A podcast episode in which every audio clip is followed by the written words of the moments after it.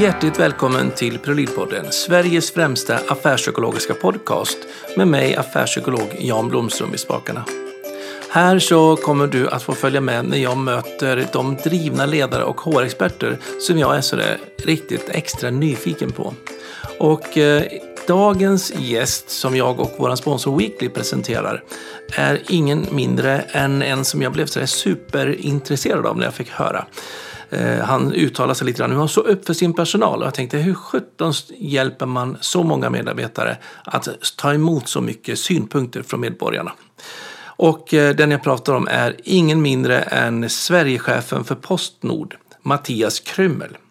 Vi kommer att prata verkligen kring det här med ledarskap och hur man kan liksom entusiasmera och stötta 18 000 medarbetare och 500 chefer till att göra en omställning utan dess like skulle jag nästan vilja säga. Eh, jag tror ni kommer att få massa sköna insikter och en bevis på, ett kvitto på ett klokt ledarskap och en riktig förebild tycker jag. Eh, så att jag hoppas att ni verkligen njuter av dagens avsnitt av Mattias Krymmel från Postnord Sverige. Men eh, innan det så en kort hälsning från Weekly. Det är att rätt data ger rätt beslut. Nu kör vi igång!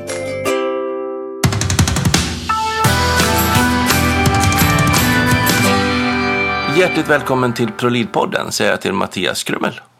Stort tack! Kul att vara här. För du har ju dina rötter inom Försvarsmakten en gång i tiden har jag förstått. Ja, men det stämmer gott. Eh, första tio åren drygt av eh, mitt yrkesliv så eh, var jag inom Försvarsmakten innan jag sadlade om och valde det privata näringslivet. Har du varit ute på Gotland också då? Ja, det är faktiskt det enda landskapet som fram till i somras jag aldrig hade varit på. Okay. Jag var med i Almedalen här i somras inför valet. Så det var första gången jag har varit på Gotland. En fantastisk ö. Verkligen. Och vi är ju så löjligt stolta över att vi har fått försvar igen. så var den vinklingen jag tänkte på. Men vi har ju varit utan några år också. Så. Ja, det är, det är en annan övning och resa att diskutera försvaret och dess utveckling. Det är klart att det gör lite ont i hjärtat när man har sett hur, hur det har hanterats de senaste åren. Ja, men det är gott att ha med den bakgrunden i alla fall. För idag ja. så har du en helt annan funktion. Så är det. Idag är jag ansvarig för produktion på Postnord i Sverige. Ja. Den som eh, så gott som 14 miljoner svenskar har fullt åsikter om. Ja, men så är det. Eh, och, och, jag menar, det är få företag som faktiskt har ett eh, eget ordspråk i sitt namn. Eh, som ett brev på posten, eller som jag nu brukar säga, som ett brev på Postnord. Ja, precis. Som kanske inte alla håller med längre. Jättespännande. Nej, det, ska bli, det, det, ska bli jättespännande att få höra. Men eh, det är gott att vi kan ha etablerat en sån, mm. sån liksom, slogan. Eh, vad är ditt första minne om du går tillbaka? Alltså psykolog är jag i botten och då gillar man ju barndomar tydligen. I alla fall enligt stereotypbilden. Eh, då måste jag första, ditt första barndomsminne av Postnord. Eller posten då. Jag tror det var när posten höll på med bankverksamheten och pappa var på något kontor och jag fick någon sån här plaströr där man kunde stoppa ner sina veckopengar i för man skulle spara pengar. Ja. Eh, Postbanken har jag för mig det hette på den tiden. Ja. Eh, och, och jag var så himla glad för då kunde jag stoppa ner mina små kronor som man fick i veckopeng där och se liksom hur de växte. Det där kommer jag nästan ihåg också. Så kändes det som man var på en riktig, att man var en riktig bank själv. Ja, men lite För det här, de, de vuxna hade sånt där. Ja, ty tyvärr stannade ju inte mynten kvar allt för länge. Nej, så var det väl. Det gick ju att öppna de jäklarna. Ja.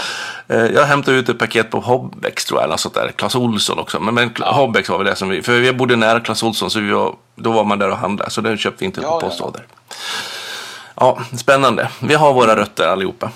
Ja, men, är. Eh, men du har ett annat uppdrag också kommer jag på nu. Det är att du är med i styrelsen för Almega.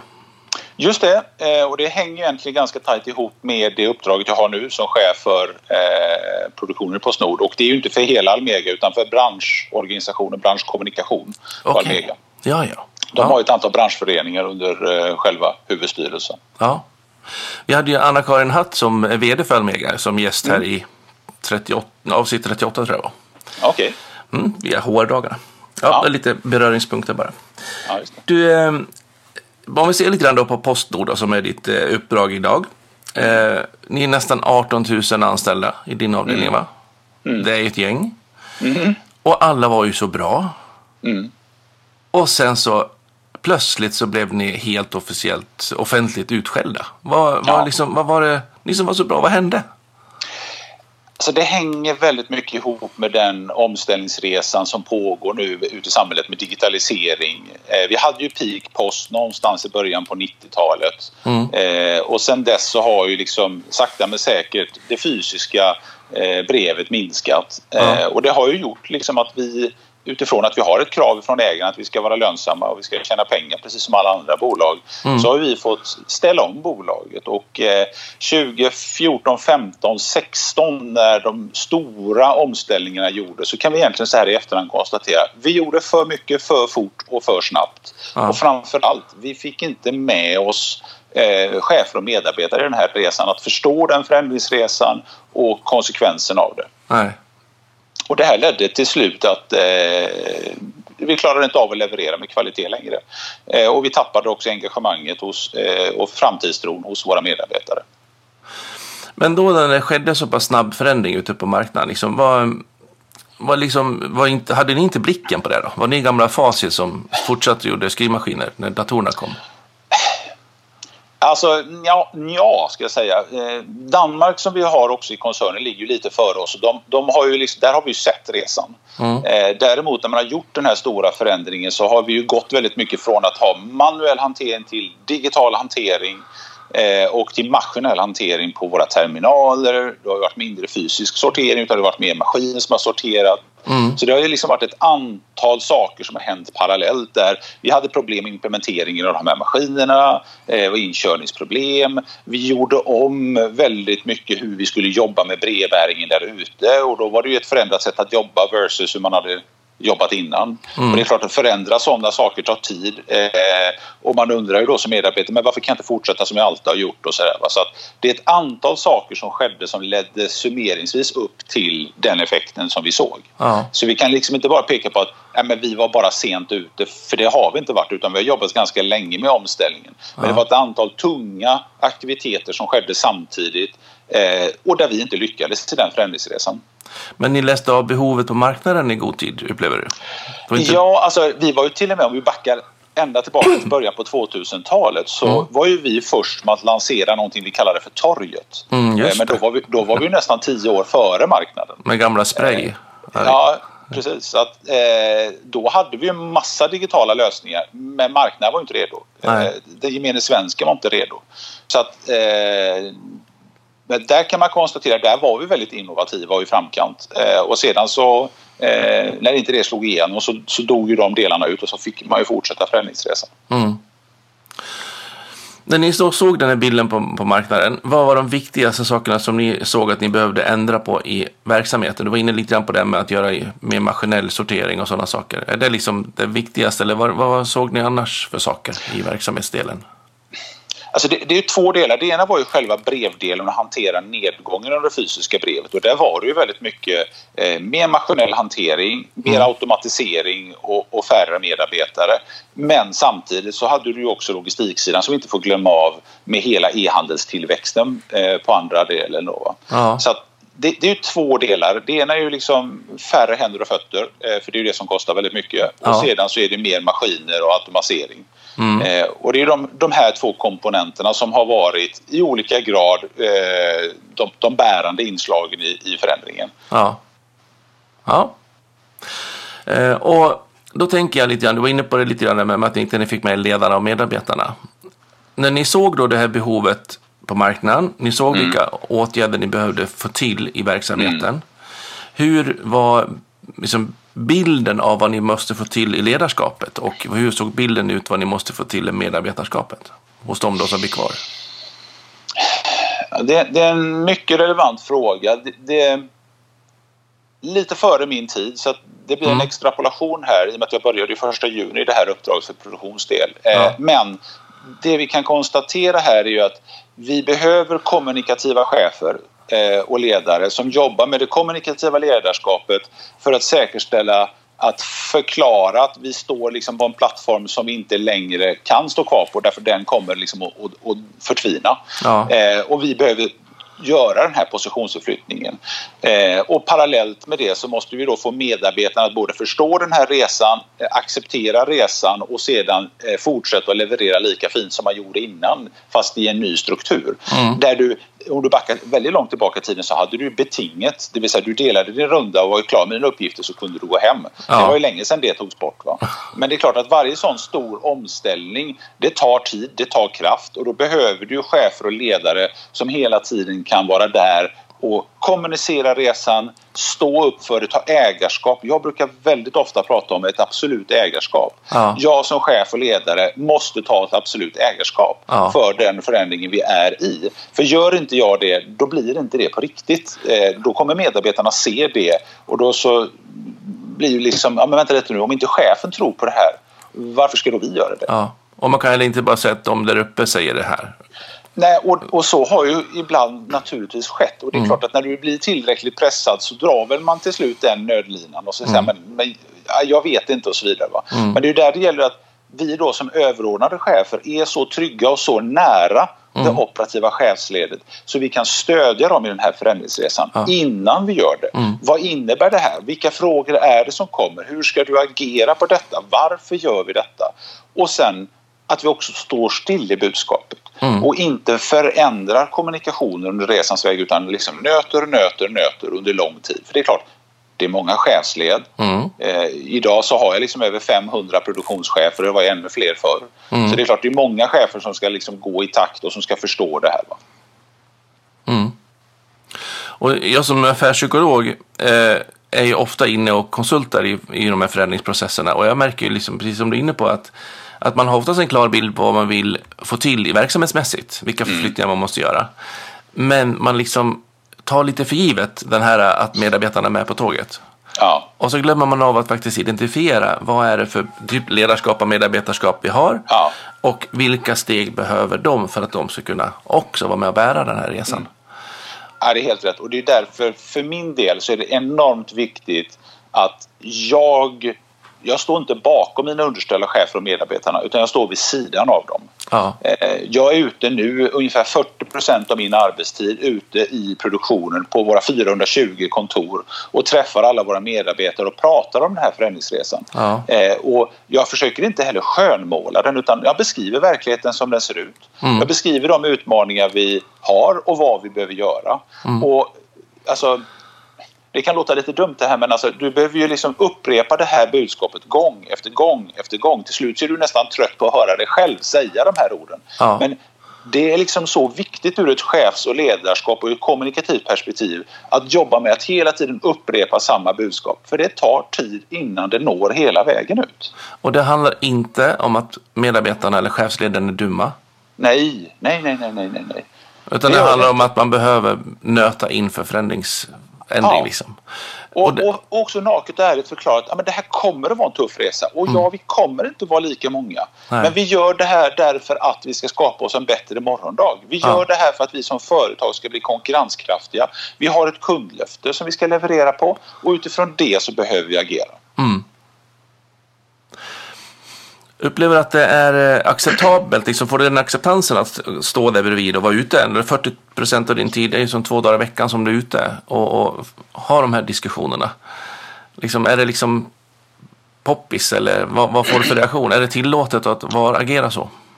Jo, men eh, det är det definitivt mm. och det har ju också varit väldigt tydligt i, när jag har haft mina samtal med, med vår VD här liksom att det är så jag vill operera och jobba och, och det är mm. också eh, det som så att säga, uppmuntras och stöds. Så vi tror ju väldigt starkt på det här. Det var ju därför också som vi lanserade eh, om du kommer ihåg i fjol, Postnord lyssnar när vi gjorde egentligen samma sak fast med allmänheten och våra kunder. Ja. Eh, där vi åkte ut till 22 städer under 44 dagar och ställde oss på torgen eh, och pratade med invånare och kunder och kommunledningar för mm. att förklara den här resan. Mm. Och det är egentligen samma koncept som vi nu fortsätter med internt. Eh, och att istället för att jag kallar underställda regionchefer till Stockholm så åker jag ut i regionen. Mm. Och så har vi våra resultatuppföljningsmöten men efter det så åker vi ut och träffar chefer och medarbetare där jag kan förklara vad är vi, vad står vi, vart ska vi och hur ska vi göra på den resan mm. tillsammans med de underställda cheferna. Och vad är nyckeln för att våga göra det, tänker jag? Du svarar nästan på min egen fråga kände jag.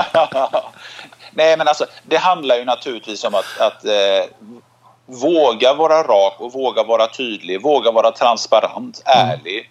Eh, ha en tydlig plan, strategi för vad är det vi ska göra. Och vi har liksom tagit fram en strategi som består av nio områden som vi fokuserar nu stenhårt på ja. och som vi hela tiden kommer tillbaka till fast ur olika perspektiv beroende på eh, mottagarna och vilka vi pratar med. Då. Mm.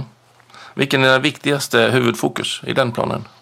I, I den planen så är det två delar. Det ena är att skapa rätt förutsättningar för våra chefer och medarbetare. Mm. Och sedan så handlar det om att i som en del av det egentligen, fast det är en sidobubbla då, minska sjukfrånvaron, öka engagemanget och framtidstron. Ja. Och i det ligger också naturligtvis att när vi eh, anställer nya medarbetare så ska de introduceras på rätt sätt, de ska få en bra introduktion, rätt förutsättningar för att kunna göra sitt jobb och så vidare. Mm. Men det handlar väldigt mycket om att se chefer, se ledare, se sina medarbetare, bry sig om dem. Mm. Visa att jag ser dig i vardagen. Är Stina sjuk så ringer man hem till Stina och säger Men kära Stina varför är du inte på jobbet idag? Mm. Ja, men mm. jag har ont i knät eller vad det nu är. Men kom ner, vi har en introduktion här, du kan hjälpa Lars idag. Mm. Alltså ha den här aktiva dialogen. Och också förklara att vet du vad, när inte du kommer till jobbet idag då måste de andra slita hårdare. Mm. Eh, och du kanske kan bidra med någonting. Det är klart, är du vinterkräksjuk då vill vi inte ha hit dig. Nej. Om man, är man sjuk får man vara hemma. ja, nej, men är man sjuk då ska man vara hemma. Ja. Men det är, inte liksom, det är inte alla som är sjuka utan vissa eh, orkar inte. Det har varit tungt, det har varit stressigt och så vidare. Och det gäller att se medarbetarna och cheferna i, i vardagen. Liksom. Mm. Jag brukar kalla det för att vara genuint ärligt intresserad. Ja. Eh, och att man inte ringer hem därför att det står i min arbetsbeskrivning att jag ska ringa hem till sjukskriven personal. Utan att man faktiskt bryr sig har det här intresset någonstans som, ja. som är trovärdigt och, och liksom faktiskt står, bottnar liksom i en själv. Mm. Eh. Och här är det också jätteviktigt, jag menar det är många, alltså jag nämnde förut vi har över 500 eh, första linjens chefer Eh, här är det viktigt att se till att de har rätt förutsättningar eh, både utifrån ett chefskap men framförallt också utifrån ett ledarskap. Mm. Eh, att vara chef och ledare innebär ju liksom att du brinner för att utveckla både verksamheten men framförallt också dina medarbetare. Framförallt i en organisation som är helt beroende av att medarbetarna är fullt engagerade och levererar kundlöftet varje dag. Mm. Verkligen, för ni har ju också en, en färskvaruverksamhet som inte ni kan lagra upp och på hyllan och, och spara Nej, till andra dagar. Ja, men det är helt rätt. Alltså, och, det, och det är ju både tjusningen och förbannelsen med ett sånt här jobb. Ja. Vi, vi har 24 timmar. Varje midnatt så börjar de. Allt du har gjort tidigare, ja, det har du gjort tidigare men du kan inte bära med dig det till nästa dag. Nej. Utan det är ny dag, nya förutsättningar. Nu ska vi leverera lika bra eller bättre än vad vi gjorde igår. Och det, gör ju, det positiva är att man också kan ändra det som var dåligt. Behöver inte heller släppa efter. Nej, på samma sätt rätt. i alla fall. Eh, du sa att du kom in eh, första juni. För ja. Det är 2018. Mm. Så det är, lite, ja, precis. det är lite drygt ja. ett halvår i alla fall. Ja. Eh, vad var det som du slogs av tydligast när du klev på? Vilket läge var ni Alltså det, det, var ju ett, ett, läge som var allt annat än, än eh, det önskvärda läget. Vi hade en situation där vi levererade inte, alltså medarbetarna var inte eh, speciellt engagerade. Man hade en tämligen hög sjukfrånvaro. Framtidstron var relativt låg. Kundnöjdheten var väldigt låg. Imagen var väldigt låg. Mm. Kvaliteten var väldigt låg. Eh, på huvuddelen av våra tjänster och ur ett så att monetärt perspektiv så eh, hade vi också ett bristfälligt resultat. Mm. Så att man kan säga, jag pratar väldigt mycket bildspråk för det blir mycket enklare att kunna kommunicera det. Ja. Tänk att vi står på en oljeplattform som brinner. Ja. Där alla de fem viktigaste intressentgrupperna eller liksom, eh, delarna i vår verksamhet inte levererar. Mm. Så att vi står på en brinnande plattform. Eh, men vi vill ju gå till någonting som vi, jag brukar kalla för burning bush, eh, burning ambition. Vi vill ju ha engagerade, friska medarbetare med en hög framtidstro. Vi vill ha nöjda kunder, en god image. Vi vill kunna leverera vårt kundlöfte. Och som jag brukar säga internt, vi ska ju tjäna snuskigt mycket pengar så att vi de facto också kan återinvestera det här i verksamheten. Mm. I nya fordon, i bättre maskiner, eh, bättre redskap för våra medarbetare att kunna göra ett bra jobb. Mm att tjäna snusket mycket pengar, då har man ju hittat liksom nyckeln till att lösa ett viktigt behov på marknaden. Och mm. på ett effektivt och bra sätt. Det är så bara är vinnare i det. Så det, ja. det ska vara fint att tjäna pengar.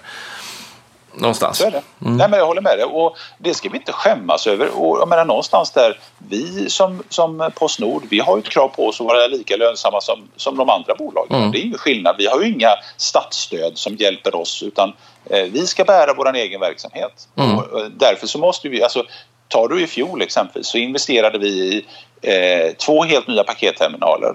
Mm. Eh, både i Växjö och i Örebro och vi gjorde massa nya satsningar. Vi har eh, skaffat eh, hundratals nya lastbilar och så vidare. Så det här kostar enormt mycket pengar att bygga den här infrastrukturen. Mm. det är därför det är så viktigt att vi kan tjäna mycket pengar för att vi, det kostar väldigt mycket pengar att hela tiden utveckla verksamheten. Mm. Och samtidigt som brevsidan då går ner så går ju logistiksidan upp väldigt kraftigt. Mm. Eh, oljeplattform som brinner. Ja. Hur togs den bilden ihop emot? Det är klart att det var ju många som inte tyckte det var en kul beskrivning. Men mm. det var en verklig beskrivning och, och, många både medarbetare och chefer kände igen sig i situationen. Mm. Och det gör ju också att du får ju ett tryck när du kommunicerar. Här är någon som inte eh, målar grisen, mm. sminkar grisen, utan han beskriver verkligheten som den är. Mm. De utmaningar vi har. Och utifrån det också då presenterar vad är det för huvudområden, de här nio jag pratade om, mm. som vi måste fokusera på för att säkerställa att ta oss dit vi vill vara. Mm. För det är också lika viktigt att faktiskt presentera en bild av hur vill vi att det ska se ut. Mm. En vision, så, vart ska vi? Så att inte man stannar på det brinnande. Eller hur? Så här skitigt är det och ah, vi kommer ingen längre. då, nej, men, då, då kommer man ingen längre heller. Nej. Nej, men precis. Men för jag tänker liksom att, eh, att det, det, tycker jag är stor skillnad. Det är två grupper av, av, ledare tycker jag. Det ena är liksom den kategorin som vill hjälpa, sminka mm. den här grisen, mm. eh, entusiasmera, bara prata, lyfta fram det positiva, men vi går bra i alla fall i det här eller vad man nu mm. gör. Och den andra kategorin är den som då faktiskt vågar vara transparent. Mm. För det är det jag upplever att du pratar om här, mm. att man liksom är helt naken och transparent. Mm. Så här ser situationen ut. Och det är inget bättre än så här. Nej men jag fortfarande tror att vi ska någonstans. Ja. Den är ju inte alltid så populär att ha, för den, blir ju, den, den är hotfull. Och många ägare i bolagen sitter ju också och blir ganska ångeststyrda, eller styrelser som blir ganska ångeststyrda när man blir för, liksom, för transparent. Mm. Um, men och det kommer väl också, upplever jag från min psykologsida, att man, man kan liksom inte låtsas som att någonting är bra om inte det är bra. Man måste ju Nej. vara helt naken i det där. Och, och det är det här som är, du som chef och ledare blir ju inte trovärdig Eh, om du står liksom och beskriver en verklighet som inte folk känner igen sig Du blir ju inte relevant då. Nej. Eh, utan ska jag få respekt och förtroende från mina underställda så måste jag ju beskriva verkligheten som den är. Men jag måste också bekräfta bilden men också framförallt sen tydligt påvisa så här ser strategin ut. Mm. Det kommer att vara tufft, det kommer att vara jobbigt, vi kommer att behöva anstränga oss mer än vad vi har gjort och jobba smartare och göra saker på ett annorlunda sätt. Men här borta finns en framtid ja. och dit ska vi. Ja. Brukar... Och sedan så vill jag ju att mina underställda chefer och medarbetare också aktivt gör ett val. Vill, tror man på den här framtiden? Mm. Vill man dit? Och jag har full respekt för de som säger men vet du vad, jag vill inte det här längre. Nej men jättebra och då får vi hjälpa dig utifrån den situationen. Ja. Då har du gjort ett medvetet val. Mm. Eh, och det är det här som är så viktigt någonstans att, att tro på människans inbyggda kraft och förmåga och sedan som chef och ledare coacha dem åt rätt håll. Och vågar de också hjälpa dem av? Ja. Tänker det. Ja, ehm, för då, är det då hör jag dig rätt om jag tänker sig att man får gärna kliva på tåget och vara med och, skapa den här målbilden och driva mm. fram. Men man får mm. också kliva av. Mm. Men att vara kvar och inte aktivt bidra till den är inte ett önskvärt tillstånd. Helt rätt. Och, och, här jobbar ju vi transparent också. Vi har ju en väldigt tydlig struktur för vi jobbar med uppföljning och resultatuppföljning och styrning och sånt här. Och, och där får man ju ha ett samtal. Är det som man ser att den här personen verkar sakna vilja, förmåga. Men vad kan vi då göra för att hjälpa dig för att få det? Och är det så att du känner att nej, men det här vill jag inte längre, nej, men då får vi hjälpa dig att hitta något annat istället. Va? Ja.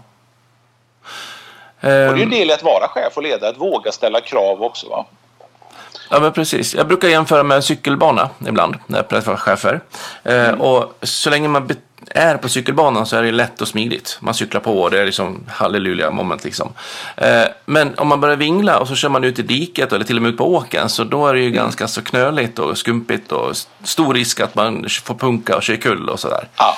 Och den här cykelbanan den är ju liksom det som man har definierat önskvärt beteende på arbetsplatsen. Ja. Med, med värdegrunder, det är beteendemanualer, medarbeta, medarbetarkontrakt eller vad man nu har för någonting. Mm. Rollbeskrivningar. Men när man är utanför så blir det en avsaknad av förväntat beteende på jobbet. Du är inte med och driver mot den här målbilden som vi Mm. Nej. har. Och då ska det ju vara obekvämt och, och, och, och, skumpigt. Mm. Och behöva ta de här allvarsamtal eller rynkade ögonbryn eller vad man nu gör för någonting. För att visa på att in på banan eller kliva av liksom. Och det Mm. Och- brukar och vi jättemånga in- chefer ha svårt med tycker jag. Ja. Man, man Och- låter och dem få cykla ut på åkern.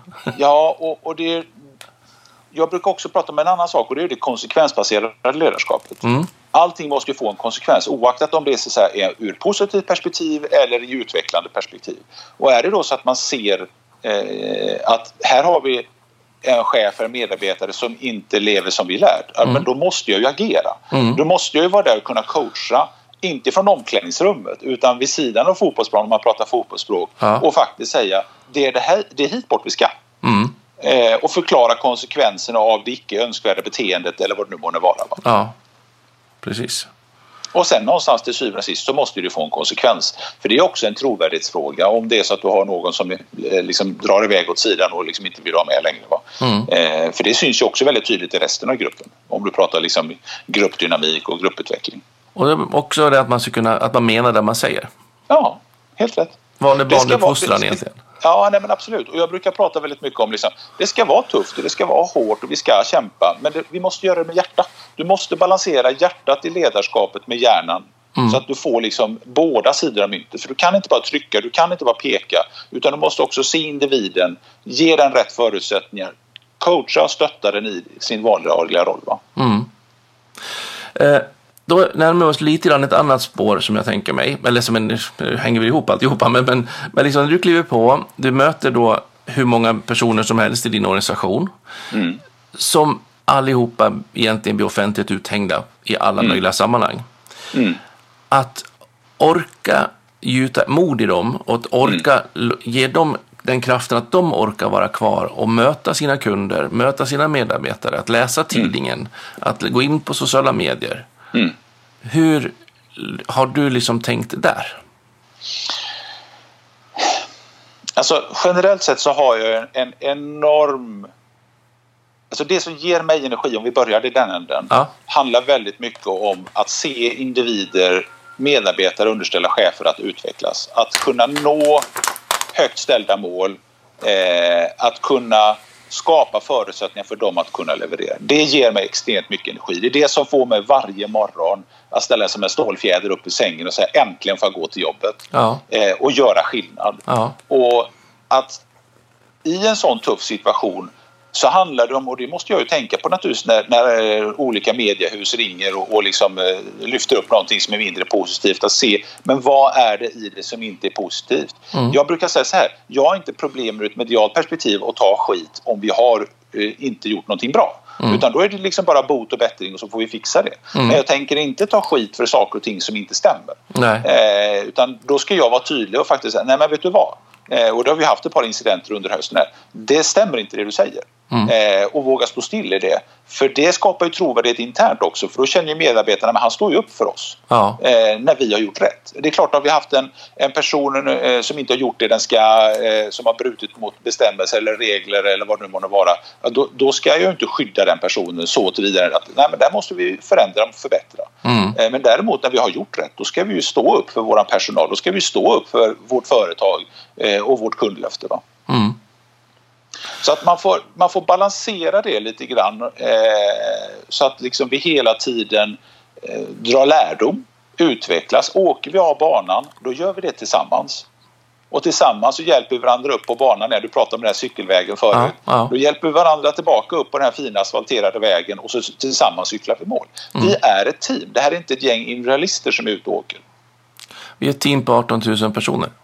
Ja, och så 4 500 extra anställda på det. Ja. ja, det är en skön känsla. Men det betyder ju att du står upp när det är när man gjort något rätt. Man tar emot skiten när det är be- befogat.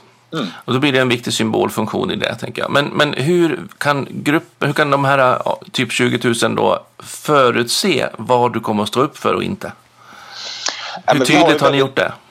Ja, alltså vi, vi, har ju väldigt tydliga processer. Alltså vi är ett stort processstyrt företag ja. eh, där vi jobbar väldigt mycket naturligtvis i och med att vi, vi är aldrig bättre än sista dagens leverans. Så jobbar vi mycket med uppföljning. Vi börjar varje dag med tavelmöten eh, tillsammans med min grupp där mm. arbetsledaren beskriver hur gick gårdagen, vad gjorde vi bra, vad kan vi utveckla ytterligare idag? Idag har vi tre, fyra saker som vi måste tänka på. Eh, man kommer kort till tals eh, och sedan så kör man igång och sen avslutar du dagen på samma sätt. Va? Mm. Så att du liksom börjar dagen eh, och att du jobbar liksom strukturerat med vad man ska göra och sen så följer man upp och så är det feedback utvärdering så går den här loopen fram och tillbaka. Ja. Och så gör man det på arbetslaget och sedan så summeras ju det här managementmässigt upp sen också då. Mm.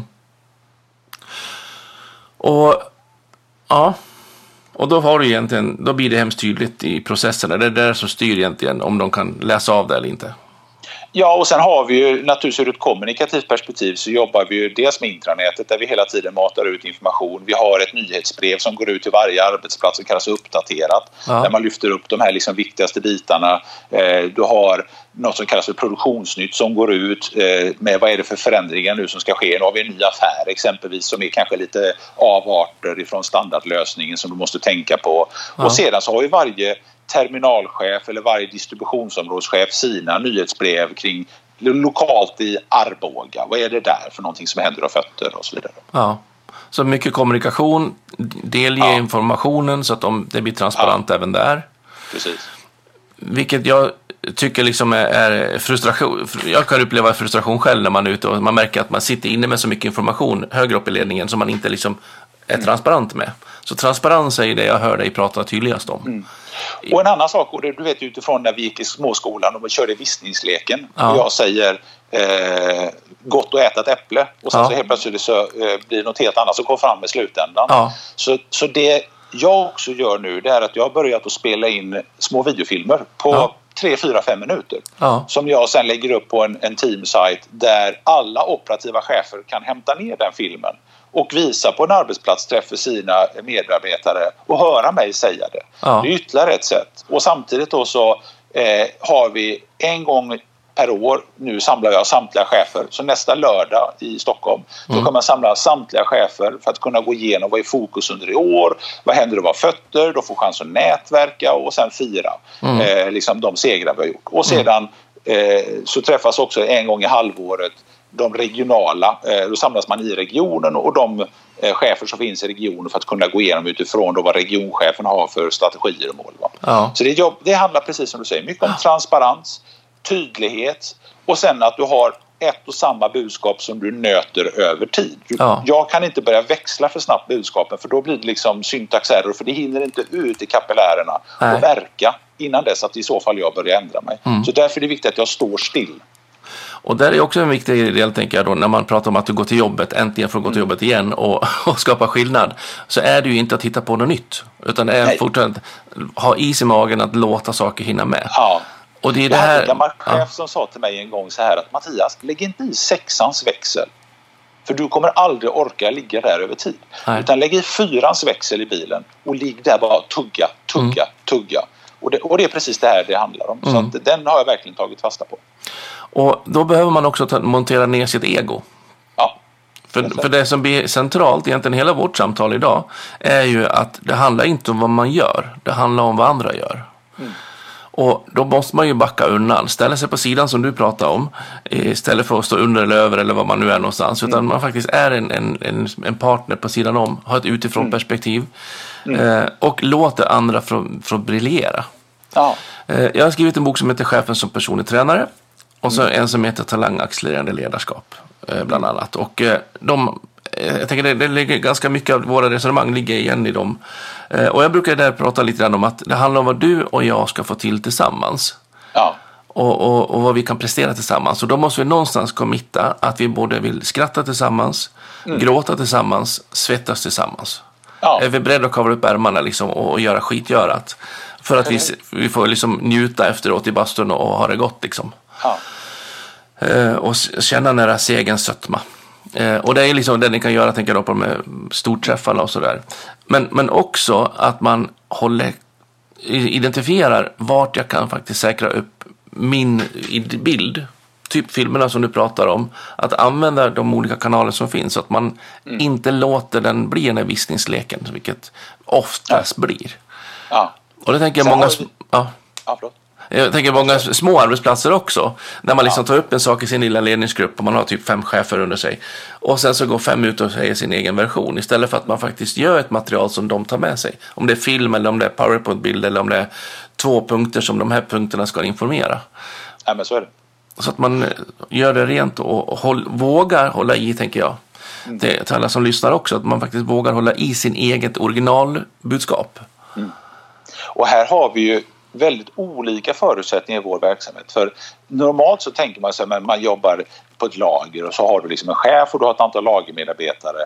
Och, och där kan ju chefen hela tiden se, coacha, utveckla, kommunicera med sina medarbetare. Ja. Men tar du väldigt många ställen som vi har ute i Sverige, ta Karesuando där vi har fyra brevbärare. Ja, Ja, de har ingen chef på plats där. Utan eh, där kommer ju chefen, alltså där måste du kunna jobba på distans med chefs och ledarskapet. ja, Och en väldigt stor del av våra brevbärarkår de jobbar ju huvuddelen av sin tid ute med att dela ut post och Ja. dela ut paket. Ja. Och där har du inte chefen med dig heller. Nej. Så att därför så ställer det andra typer av krav på chefs och ledarskapet i de delarna av verksamheten Mm. kontra vad vi kanske normalt sett tänker oss när vi har ett hus och chefen och medarbetarna finns i huset. Jag brukar säga det att man, man behöver ett närvarande ledarskap, inte, när, inte närvarande ledare. Det är inte kroppen som man vill ha, det är din, din idé Ja, man vill ha med precis. sig. Och den ska ju vara med när man är ute på cykeln och, var man Ja. är någonstans och gnetar för att få ut både paket och brev. Spännande. Eh, om, om man nu ser på framåt nu då, vad, vad är era största flaskhalsar som du ser det just nu? Ja, du, om man pratar utifrån bolagsperspektivet så handlar det ju om att hantera hela den nya stora e-handelstrenden med som vi ser det just nu, om vi bara extrapolerar volymen nu och tre år framåt, 50% mer volym. Ja, Samtidigt som vi ser att brevvolymerna accelererar neråt. Den transformationen, eh, både utifrån vad vi hinner göra på den korta tiden ja, Eh, För vi har ju liksom inte oändligt med resurser utan här har vi liksom ett antal kritiska resurser som krävs för både att hantera transformeringen av breven och samtidigt logistiksidan. ja, Eh, och det gäller ju också utifrån, alltså tiden skulle jag säga är en gigantisk stor flaskhals. Ja. Att kunna göra allt det vi måste göra eh, och få den effekten som vi vill ha. Eh, det vågar jag nog påstå är en av de större flaskhalsarna. Eh, Och så- nu när vi spelar in nu så har det precis dagarna gått ut i media om att eh, ICA hotar om att sluta med, med pakethanteringen. För att de tar Ja, för är mycket en- plats. Ja, ja, men det är väl en del eh, lokala ICA-handlare som, som har eh, så. Det är inte ICA centralt på något sätt. Nej, men några lokala. Ja. Men det framstår ju också när man kommunicerar i media.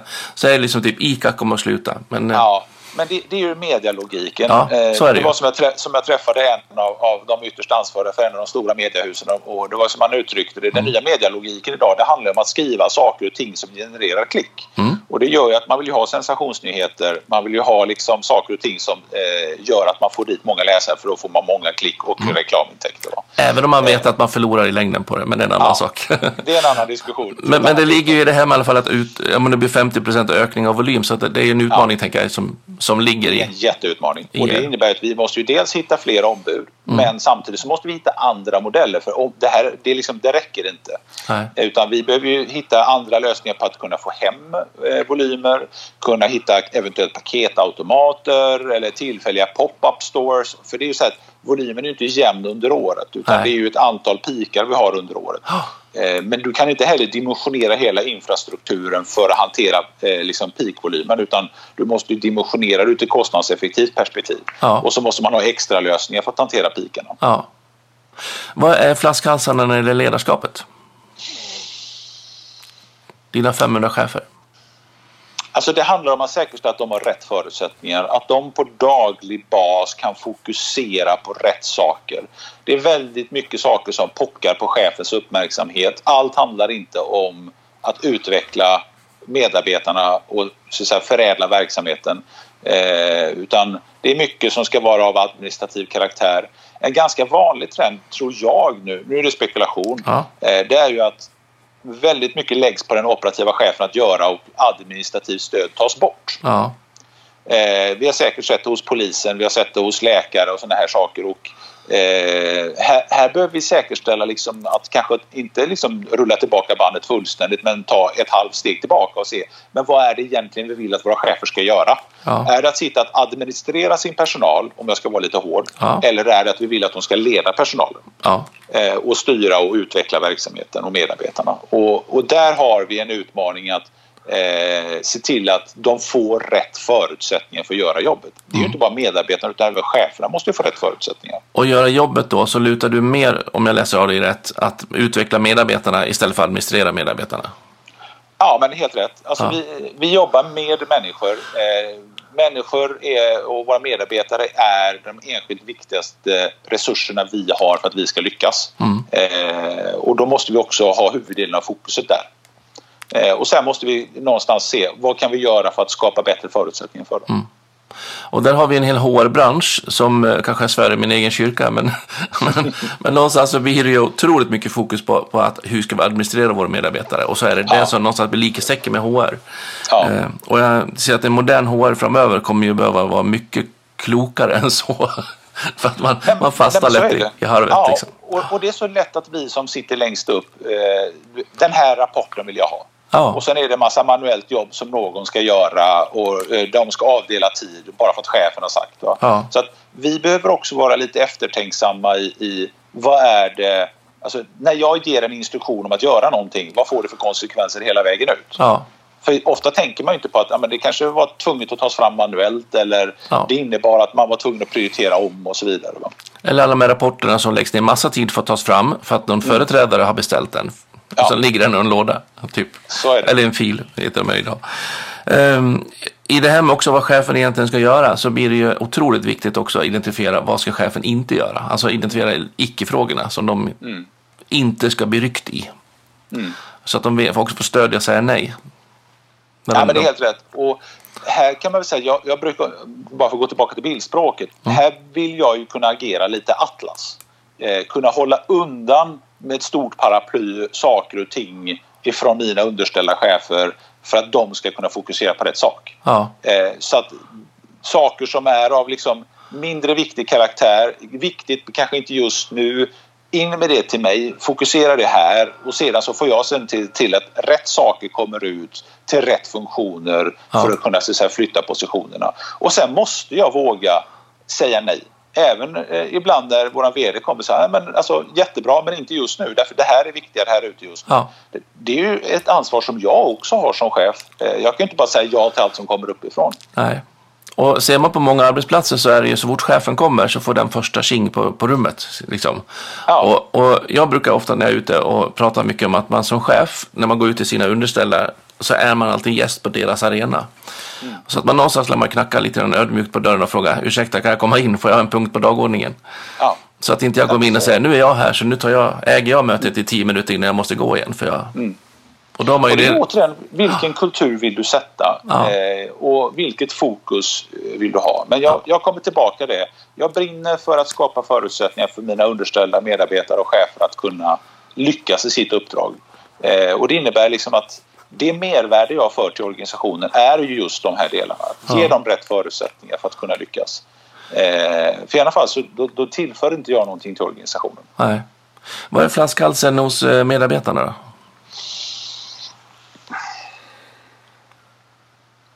Alltså det beror på, det, i och med att vi har sån vitt skild struktur och organisation. Mm. Eh, tittar man på logistiksidan så vågar jag påstå att ja, där är det ju liksom eh, att kunna på ett bättre sätt skapa förutsättningar för dem att hantera all volym som mm. kommer in. Ja. Eh, tittar man på brevsidan så handlar det om någonstans där eh, hur ska vi kunna ansvarsfullt hantera den omställningen som pågår. Ja. Eh, och eh, hjälpa dem i det för det är liksom det är mer och mer som kommer ut. Först var det bara brev, sen kom reklamen. För brevbärarna idag så det plötsligt så är det paket också. Ja. Så att man, vi pratar om att de har fyra flöden. Så tänk dig två armar med fullt med olika typer av paket. Du har reklamen på en litet fack här på, på magen och samtidigt ska de ha med sig varubrev ut som de ska skicka hem. Så det, det gäller att kunna hantera det här på ett snyggt sätt. En ja. sak är när du har bilen där du liksom kan ha olika ställ i bilen men eh, det gäller att kunna skapa förutsättningar för dem. Eh, och det är samma resurser som jobbar med att skapa förutsättningar på logistiksidan. Ja. Eh, så där är väl flaskhalsen återigen att de som ska vara med och utveckla verksamheten. eh, Det är extremt mycket som ska göras på kort tid Ja. för att skapa bättre förutsättningar för våra medarbetare. Mm, spännande. Eh, Jag bor ju själv på landet lite grann här på en ö. Ja. Eh, Och eh, då tänker man att det är inte så enkelt att, att att sköta den här verksamheten som du pratar om här. Även här då är det långt mellan gårdar och sådär. Ja. Och dessutom så har, är det upphandlat på något vis här så att vi har två leverantörer. Så ni och er konkurrent, eller en av era konkurrenter. Ja. Så det kommer två bilar om dagen hit. Och knappt något brev alls. Så jag tänkte, hur fasiken får de det där att gå ihop? Det är en helt värdelös idé. Ja, nej men alltså, Men sak. titta, titta, nej, men alltså tittar man på hur det funkar, för det är väldigt många som inte vet om det här och det märkte jag också väldigt tydligt när jag var ute och pratade här på Postnord lyssnar. Eh, vi har över 30 konkurrenter. Eh, väldigt ofta så är det tidningsleverantören på orten Mm. och sen har vi då eh, Citymail som, som är den stora konkurrenten och sen har du även andra konkurrenter på reklamsidan och så vidare. Och det är klart ur ett hållbarhetsperspektiv eh, så kanske det inte är så sunt och klokt. Men Nej. det är ju så affärsmodellerna ser ut. Eh, Det är ju samma sak om du tittar på, på eh, tågsidan. Du har ju flera tågoperatörer som kör på samma Ja. bana. Va? Men det har för och nackdelar med konkurrensutsatt. Det var mest bara så. Ja. det, är sån där. det är liksom tufft nog ändå att driva på, på liksom när det inte finns så stort ut- underlag. Eh. är skillnaden dock på att det är svårt att veta som enskild privatperson vem har jag fått brevet av eller Ja. vem har jag inte fått brevet av. Ja. Och så, ja nu har posten kommit, då går man och hämtar. Så, Ja. nej, det kommer Ja. en gång till. Fan. ja, spännande. Du, det, eh, jag ser fram emot att nyttja dina tjänster under många år framöver. Tack ska du ha.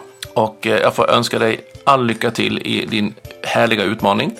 Stort tack. Och det bästa av allt är att det är en ny dag imorgon. Nya möjligheter, nya förutsättningar. Ja, och äntligen får vi gå i jobbet då också. Då är det fredag. Sen Ja. eh, kanske vi får smygjobba lite över helgen och sen är det faktiskt måndag snart igen.